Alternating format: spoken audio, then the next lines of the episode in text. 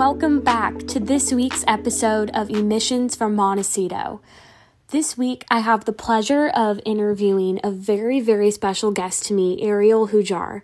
I had the pleasure of working for her this past year at one of her two incredible retail locations, Whiskey and Leather. If you're a Montecito local like myself, you'll probably have recognized Whiskey and Leather by being in the heart of Montecito, right on Coast Village. Every day I came to work, I was inspired by Ariel and how much she had grown her business and touched the community. Thanks so much, Ariel, for coming on. Um, so, first, why don't you tell us all a little bit about yourself? Yeah, so I grew up in on Bainbridge Island, Washington. It's a little island off of Seattle. And then once I graduated, I moved down to Santa Barbara to um, go to school. Mm-hmm. And I graduated from UCSB. And once I was done, I had no idea what I wanted to do. All mm-hmm. my friends were in the tech industry, and there was nothing that sounded worse to me than doing that. so I um, was still working at a retail uh, store called Wendy Foster mm-hmm. in Montecito, and that's what I really loved. I've always been in retail. Uh, my friend there, Z, mm-hmm. too, where we were like kind of thinking one day of what we were going to do and what our next step was, and uh, we knew what Wendy Foster could do, and we thought we could do something a little bit different for a younger generation, um, since there wasn't really anything like that in Santa Barbara. Mm-hmm. And um, we we saw, or we did a business plan and did that in front of our family. Went and got a loan, signed the lease, and oh it was kind of the oh shoot moment. Like we had no idea what we were doing. Um, Oh my gosh. Well, it paid off. Gosh. You're yeah. now um, two extremely successful stores and third on the way um, are in the works, which is amazing. Yeah. Um, I think having lived in Montecito my whole life, we really needed that in our community because there is just so much traffic from people coming through or a lot of families with these growing kids. And it's so fun having this kind of new eclectic store where it's definitely brands and items that I wasn't used to seeing here. Definitely. Wendy Foster kind of had it, the boutique uh, scene mm-hmm. that everyone went to and loved. And um, they're definitely a little bit older. So I like being younger and for mm-hmm. grandparents to bring their grandkids in. And everyone can really get something at our store, but I think we're younger, which is nice. I agree when you made your original business plan, was being located in Montecito one of the components that you really wanted to have, or just being in Santa Barbara? There was no way I was going to go downtown Santa Barbara. Mm-hmm. Um, and that's because I worked at a store called Blue Bee Jeans. Okay. And I kind of saw how State Street was declining and mm-hmm. people weren't shopping down there anymore. So I wasn't going to compromise being downtown Santa Barbara. I knew that Montecito was where I wanted to be. Do you think since originally opening the store in Montecito to now that business has really picked up and grown or kind of stayed uh, relatively consistent? We've definitely had our hiccups along the way. Mm-hmm. Um, I mean, we had the mudslides mm-hmm. and we had COVID uh, but overall, we've had more and more business each year. It's just not consistent because we've had so many things that have affected us for a year. Gotcha. Um, or more. Gotcha. I know when I was working there, I noticed that there was a lot of women owned brands, and I thought that was such a cool component to incorporate in your store. When you originally intended to start your business were things like having women owned brands or more eco friendly brands something that was non negotiable or kind of that you started incorporating along the way?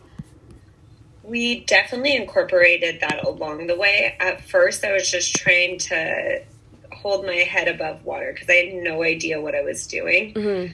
Um, but now it's become a big part. Like, I want to help people that are starting off uh, in their jewelry business or mm-hmm. we carry a lot of local woman owned jewelry lines mm-hmm.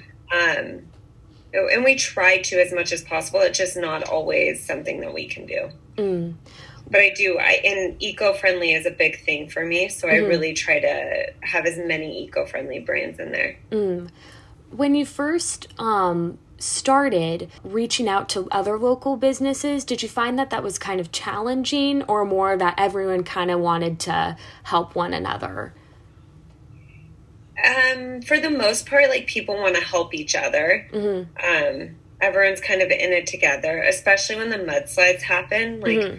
everyone really came together, and that's the cool thing I kind of thought about the mudslides is that everyone was just a team, mm-hmm. and no matter if you were competition or not, mm-hmm. you were there for each other, and you were there to go clean out someone's store or whatever they needed, which I thought was cool. Gosh, so with the mudslides, because that happened in 2018 coast coast village was closed for a really long time. Like we were out of our house for a couple months. And yeah. did was your store did you guys have debris flow in the store area? Or was it just kind of because i know the montecito inn on the other side of the street had was um, needed to be cleaned. But how did that like moment kind of impact because i know everything was closed for such a long time um, how did that kind of impact you guys we were closed for two to three months okay and it was hard i mean we were closed we we didn't have the backing that we do today because we were pretty new. We were mm-hmm. still trying to find our footing, who we were in Santa Barbara. Mm-hmm. But the community really came together and helped us out um, and supported us. The um, the mudslides, like we didn't have any debris in our store. Okay. But down the road, Alora by Laura mm-hmm. had a lot, and we went over there and cleaned up their store. We went to Blanca, oh, cleaned gosh. up her store. You know, we were just all trying to help each other and navigate we would talk constantly on what we could do to uh, get some funds in the store to mm-hmm. support mm-hmm. each other too, which was really cool. God, that's awesome. So after the digging out everyone's stores and just cleaning up the community, do you think that your bond with those people has kind of lasted throughout that time period, or um, do you think it was kind of like a one time everyone kind of rallies and then goes back to doing their own thing? No, we all know each other and we all text if something happens. Say if someone steals, we'll let everyone else know on the street mm-hmm. or we go and say hi to each other. Um, I think it's definitely lasted. And for the community, we were there for everyone. We were like people's therapy. Oh my uh, gosh. Because they would come in and didn't have anyone else to talk to. So we would listen to them and they still come in and support us, which is really neat. Gosh, that's awesome. Yeah. Now, with having your two super successful stores, what do you think some important components of doing that was? Do you think the community is one of the most important factors, or kind of establishing your network, or what kind of factors really helped you get to where you are today? I think community is a huge part in having your business in a small town because when tourism's not there, they're going to be the ones to support you. So you really need to listen to what they like and and they're they're really the most important. They're there to help you when anything goes wrong and just support you in any circumstance. Mm. So, and that's who you're really building a relationship with. You're not building a relationship with someone that lives in I don't know Texas or New York. It's not as easy than just having sending a photo to someone and then being like, "Hey, you can come in and pick it up." Mm-hmm. So it's a lot easier that way. What are your plans for the future of whiskey and leather? Where do you see it going? Do you want to find similar? Because um, I would say the other location in Del Mar, it's pretty. There's a lot of similar components to Montecito with having this little hub of shops and this great little community surrounding it. Do you want to strive to keep building and having as many stores as possible or in finding these little pockets or what are your plans?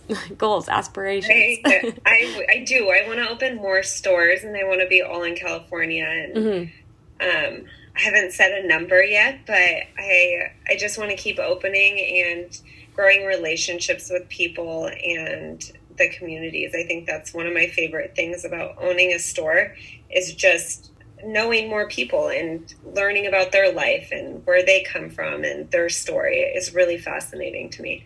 Hmm. So, if I can keep doing that along the coast and making people feel comfortable in what they wear, I'll do it.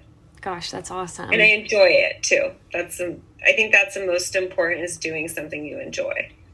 I agree. If you had any advice to give um, anyone that wants to start out on a similar venture, what would you say? A lot of my friends want to do things, but then don't end up doing the work to get there. So I always tell them if you want to do it, just do it and start a business plan. Like you can do anything you set your mind to.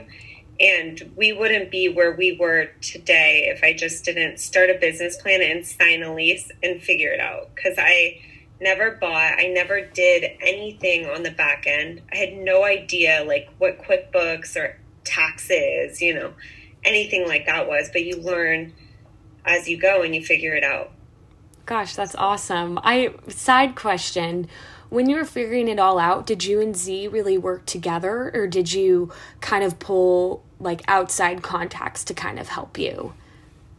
We did a lot ourselves. Z wow. is very different than me. She's so creative. Mm-hmm. So she kind of had the creative ideas, and then I had the backing of like financials and the business end, really. Okay. Um, but we we had someone like a friend build out our store but we did a lot of it too we painted we were there every day trying to get that store open and wow. when we started we had nothing like it was so empty i can send you some photos it was very very empty and we built a lot of the racks ourselves in there. Wow.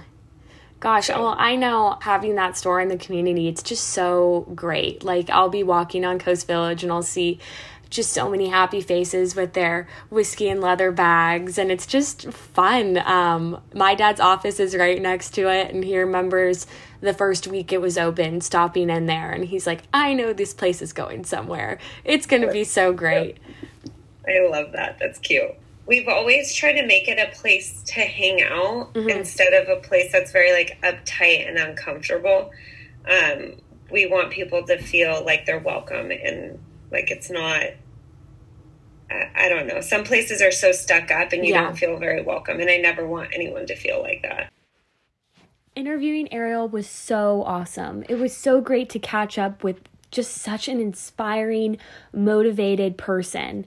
I know I have been inspired countless times by her work ethic, the way she's touched the community, and just the incredible impact she's had on everyone that she surrounds herself with. I'm so grateful that I've gotten the opportunity to work underneath her, and I'm really excited to see where the future of her stores go. So, if you haven't already, stop by Whiskey and Leather today at either one of their locations in Montecito or Del Mar, San Diego. Also, give them a check on Instagram at Whiskey Leather.